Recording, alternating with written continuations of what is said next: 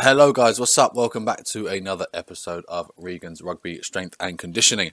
Um, cheers for tuning in. Uh, had a bit of a break since the last one I I, uh, I uploaded. I actually recorded them all way at the start of this year.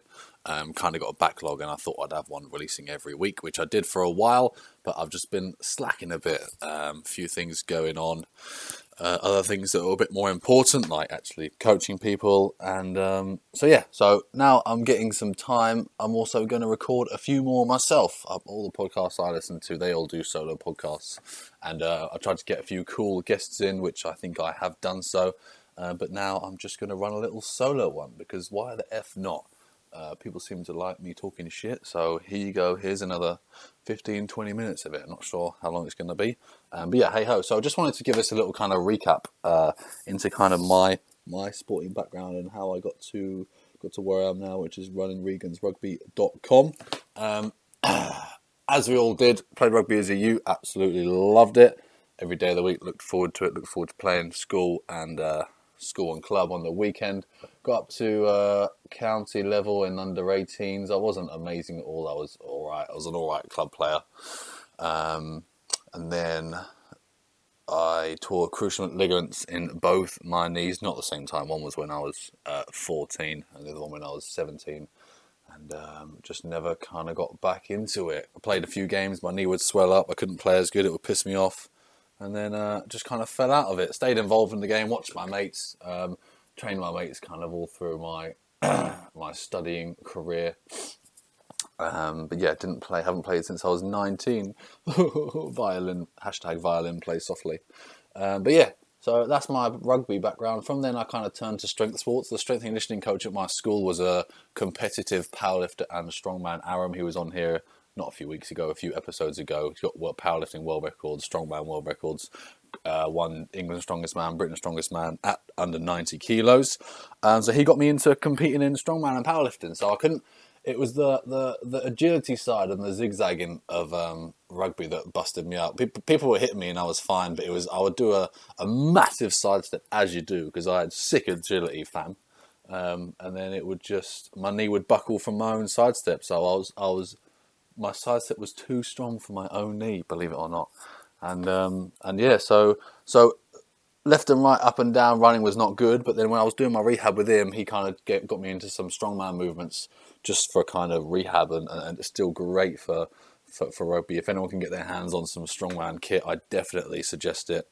Log pressing, stone lifting, there's a load of lifting, load of pushing, load of running, uh, moving movements, farmer's walk, um, all that kind of jazz. So I would definitely, if you can get your hands on some strongman stuff, go train there at least at least once a month just to kind of vary it up. So it's proper good full body uh, functional training for rugby.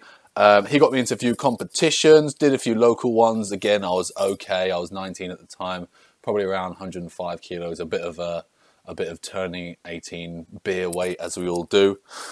Um, went to uni, started getting on the sesh, stayed at the same weight, but was a bit more tubby in the first year. I got a few photos I might uh, I might share somewhere, but yeah, got a bit tubby in first year.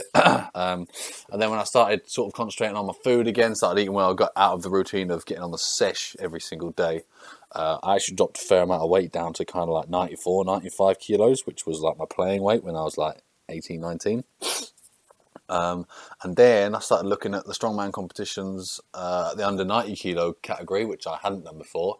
And at 105 kilos, I was pretty bang average. But when I lost all that body fat and after a few years more training, I was pretty sweet. Um, so I competed in the under 90 kilo category. Um, got to England's Strongest Man my first year in that category. I think I was like near the end, like ninth or tenth, but I was just uh, just happy to be there, man. Uh, but no, it was really cool. There's some proper strong guys, um, mainly from kind of weightlifting and powerlifting backgrounds. Um, so yeah, big geezers. And, and, and, 90 kilos, I'm six foot bang on. Um, under 90 kilo strongmen are like five eight and five nine. So while I thought I was tall and better than them, they were obviously a hell of a load stronger. But but anyway, um, couple more years competing in under 90 kilo strongman. Got to England strongest man a few more times. My best position was third in England. Um, and then if anyone knows strongman, and if anyone knows a, a young boy in his 20s with a big ego in the gym, he was lifting too much than his back can handle, and I fucked myself up again. Um, never been diagnosed. Well, it's been diagnosed, but like the pain's never gone away. Some people say slip disc, some people say nerve damage. I don't know what it is. I've still got the pain now, um, and so it cuts me up quite a bit. But yeah, I haven't competed in a strongman in a few years, and then after that, I kind of just focused on building my business, where I was doing a lot of personal training and kind of strength conditioning coaching, mainly one on ones and group training. Uh, I always hold my hands up. I never say I've done the strength and conditioning route, working with loads of clubs. I've just worked with my local club, um, but I work with a lot of a lot of players online and and in person more individually. Um, so that's what I've been doing the last couple of years, and then the last year, obviously trying to push this online training. I'm sick of getting up at six a.m. Uh, having to charge quite a fair amount per hour because the gym takes its cut, and I've got to be there physically for a whole hour. And if anyone's on my online program, uh, they know that we only get kind of a half hour catch up, and you just do the workouts yourself. And just just for the market, I, I kind of thought that the, the guys that play they don't they don't want to spend two or three spend like hundred plus pounds a week on, on personal training or on a strength and conditioning coach um, when, they're already going to the gym, they've got the motivation, it's just a bit of guidance they need. And I found that I had quite a lot of guys who would do just one session a week drop in and then they would love the program I would send them. um, so I kind of thought I'm going to offer this out to, to other people. Um, and uh, and it kind of just grew from there. I kind of studied a bit more online online marketing, online advertising, stuff like that. Uh, and that is how it is kind of growing to where it is today. Got a good flow of people knowing about my stuff, good good flow of people enjoying um, the training I'm giving. Um, and yeah, hopefully it's just going to grow from there. This podcast, I mean, I'm not famous yet, guys. Come on, do me a favor, send it to your friends. Um, but it's getting a couple of hits each week, so that's why I'm going to try and keep on it again. I'm also going to cut the short the uh, recordings down a bit. I mean, when the ones on before, I went on the analysis, and out of out of well, most of them, most people only got to around halfway. I don't know if I'm boring. I don't know if it was too long. So I'm going to cut them down and do a couple of little, uh, little short episodes. Try and get it weekly again. Hopefully, get a bit more consistent uh, for you guys, so that if anyone does like listening to it all the time, um, then hopefully I can keep it up with you. So, um, yeah, what I was going to go through a couple of questions I've had. These have been on my phone for a couple of weeks now, but I'm going to lie to you and say I had a few questions today. Uh, I'm just going to run through them. They, I've thought about the, I've thought about the answers, but not properly. I'm just going to reread them again. Um, some guys struggling to put on weight, mainly younger guys, uh, maybe breaking into senior, struggling to put on weight in season. We're talking about. Um, if you're eating as hella much as you can, and you're not putting on weight, um, there's not much more you can do. I know people always say, "Oh, just eat more," um, but I mean, you're in season. You're doing four or five hours of running Plus, you're probably doing some training on your own. Uh, if you're already, if you're literally stuffing yourself, you're probably going to have to wait until you're not doing as much running activity, so your aerobic stuff goes down, and you can do a bit more strength work and even some bodybuilding work in the off season. Uh, if you know you're not shoveling your face in, stuffing your face in, sorry, every meal, then that's that's all I can advise is be eating all the time, trying to eat clean foods. But I mean, um, as Eddie Hall says, when you're trying to get 10,000 calories in, you can't have 10,000 calories of chicken and rice because that's going to be about 15 plates full of food. So if you're like a trying to get into the front five and you want to get from maybe 14 stone to 16 plus, I mean, you're going to have to have a few fairly unhealthy meals to get the calories in. Cheese is high calories, get some fats in there. Uh, I do think carb sources should always be fairly clean, otherwise you're just not going to have the right energy, uh, the right fuel in you. Um, so don't just use it as an excuse to have a loaf of white bread every day. Try and have some um, whole grain carbs if you can. Uh, unrefined, unprocessed is my kind of general rule of thumb. But just stuff your face like people think sometimes going to the gym is a chore for them. Eating is a chore as well. Like I'm, I'm now my training's toned down a bit. I'm not competing for anything. I sometimes get to 8 p.m. I've had two meals and I'm just, I'm just not up for it, and I've got to shuffle it, in, shuffle it in. Whereas I know in the past when I was pushing 105 kilos and um, shifting a lot more weight throughout the week, my metabolism was crazy fast. I was having two double shakes, minimum four meals a day. Well, that was uni days, so you know you have all the time in the world. Um, but yeah, you just gotta. Sometimes if eating's your if if you're if you're fit enough uh, and your ball skills are good, just just try and concentrate on eating eating all the time. I, have got a client um, which is more for personal training rather than strength and conditioning coaching, but he wants to put on weight, put on muscle, and he literally had an alarm on his phone every two hours. Um, to remind him to eat food. So I mean, if you're if you're if you're not stuffing yourself every meal, having a snack between each meal, That's all I can suggest. If you are doing that and it's in season, um, you might just have to wait until your aerobic work drops down a bit and then you can focus on some more maybe bodybuilding or some sorry functional bodybuilding not just doing fucking machines bro but i just mean a bit more higher reps a bit more time under tension. Um, so that is my suggestion from that. Uh, number two how to come back from an injury uh, i've had a lot of other people on this podcast who would be better at answering this uh, i'm not trying to say i'm better than physio uh, or a sports rehabilitator or anything like that. Uh, but how to come back for it? Number one is get it assessed and get it diagnosed so you know exactly what you are dealing with. There's no point trying this and that and whatever if you don't actually know what it is. You want to know what it is. Wait for the swelling to go down. go see a physio and actually a good physio, not just the one your mum knows from school or some crap like that. See a sports physio who's worked with rugby players before or whatever your sport you play. Worked with athletes before. Uh, they will hopefully diagnose it if you go like once the swelling's down they can kind of move it around and do the fucking exercises um, i pride myself when my knee was busting up on doing my physio every week every time he told me to um, and I played for a season or two after my first one. Uh, obviously, it's not the case in the second one, but you need to be consistently doing the exercises uh, Max guy that's been on this podcast, he said another problem is when people come back from injuries, they, they got an injury for a reason, and if you if you don't keep on doing the rehab after you've come back, that injury is probably going to come back. So you need to be doing your your, your rehab even after you feel fully fit, um, because it's just important to keep that, that that joint on you is weak. Like my knees are weak. If I was to still playing, I would definitely do my hard physio um, once a week, hundred percent, or fit it around around my training. Physio isn't always just boring. Like a lot, a lot of people, if you see the if you see the wrong physio, um, not to shoot down on NHS, but some some physios I've seen there, they give you the bog standard basic. They give you the same template they're going to give the 65 year old grandma that comes in. See a sports physio, get some money out your pocket. Don't be tight. They're, they're experts.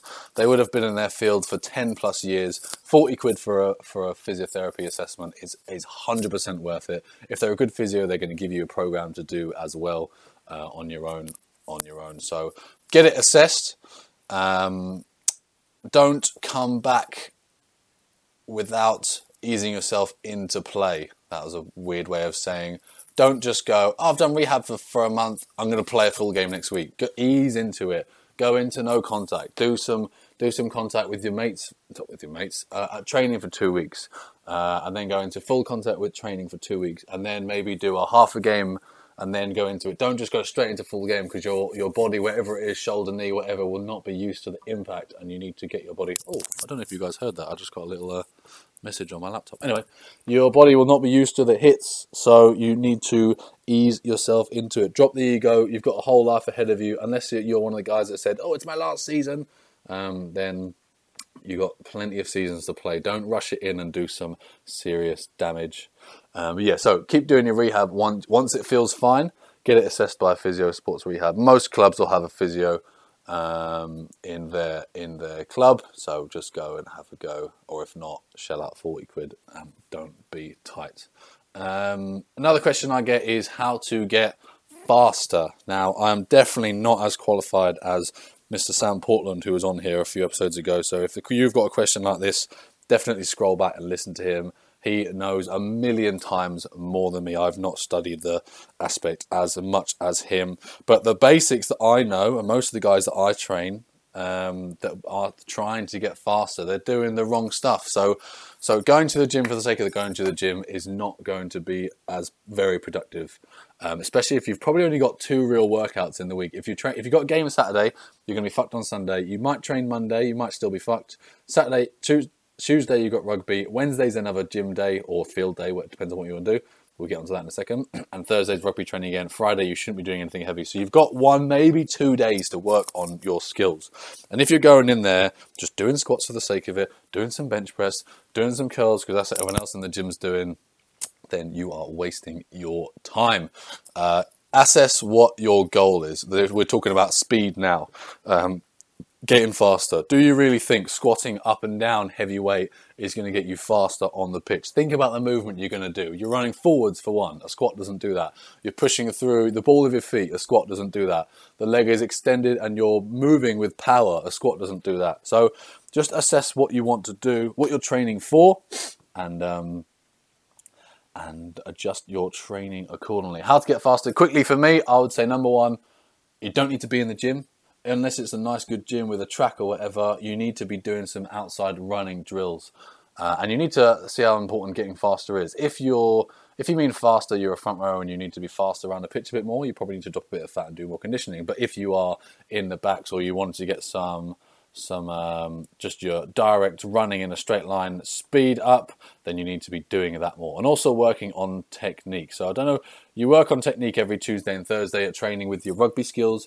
Uh, I don't know why you don't work on your technique if you're looking to do with speed. Running is a skill that you need to develop. Why do you think track athletes um, train for 20 years? They're not doing squats every day. They are drilling the technique um, it's hard for me to explain on here, but just look at sprint technique. Le- learn from sprinters. I mean, people that like to get strong in rugby, they look at sort of powerlifting and they look at strongman because that's how they want to be. If you want to get faster, then look at some sprint drills. Find a sprint workout template. There's plenty on there, plenty on the internet. Sorry. um, get outside, do some running. Uh, you don't have to be in the gym. Um, and then the second thing I was just going to say, which a lot of people that I train are are neglecting, is the power aspect. People are doing exercises I mentioned: squats, bench, deadlift, squat, bench, even curls. Um, good strength exercises, but they're not power exercises, which is basically a nice, fast, explosive contraction, which is what your using most time you're on the pitch, either running, going into contact, making a tackle, sometimes even standing up and getting off the floor. It needs to be fast. So you need to develop your power, not just strength. Otherwise, you might as well go and do a strongman competition, but just make sure you don't do it for four years and fuck, you're back up like me that's all the stuff I was going to go through today. I'm keeping these short and sweet. Hopefully, you like these solo episodes because I'm going to do a lot more. If you don't like my voice, then don't do it again. But if you think it's nice and soothing, then carry on listening. Um, that was a strange end to the show. Got any questions, let me know. Got any questions with the training, shoot me an email, regansrugby at gmail.com. Sweet guys, and I will speak to you. I'm not going to say next week because I might not be. I'll speak to you soon. Sweet guys, bye bye.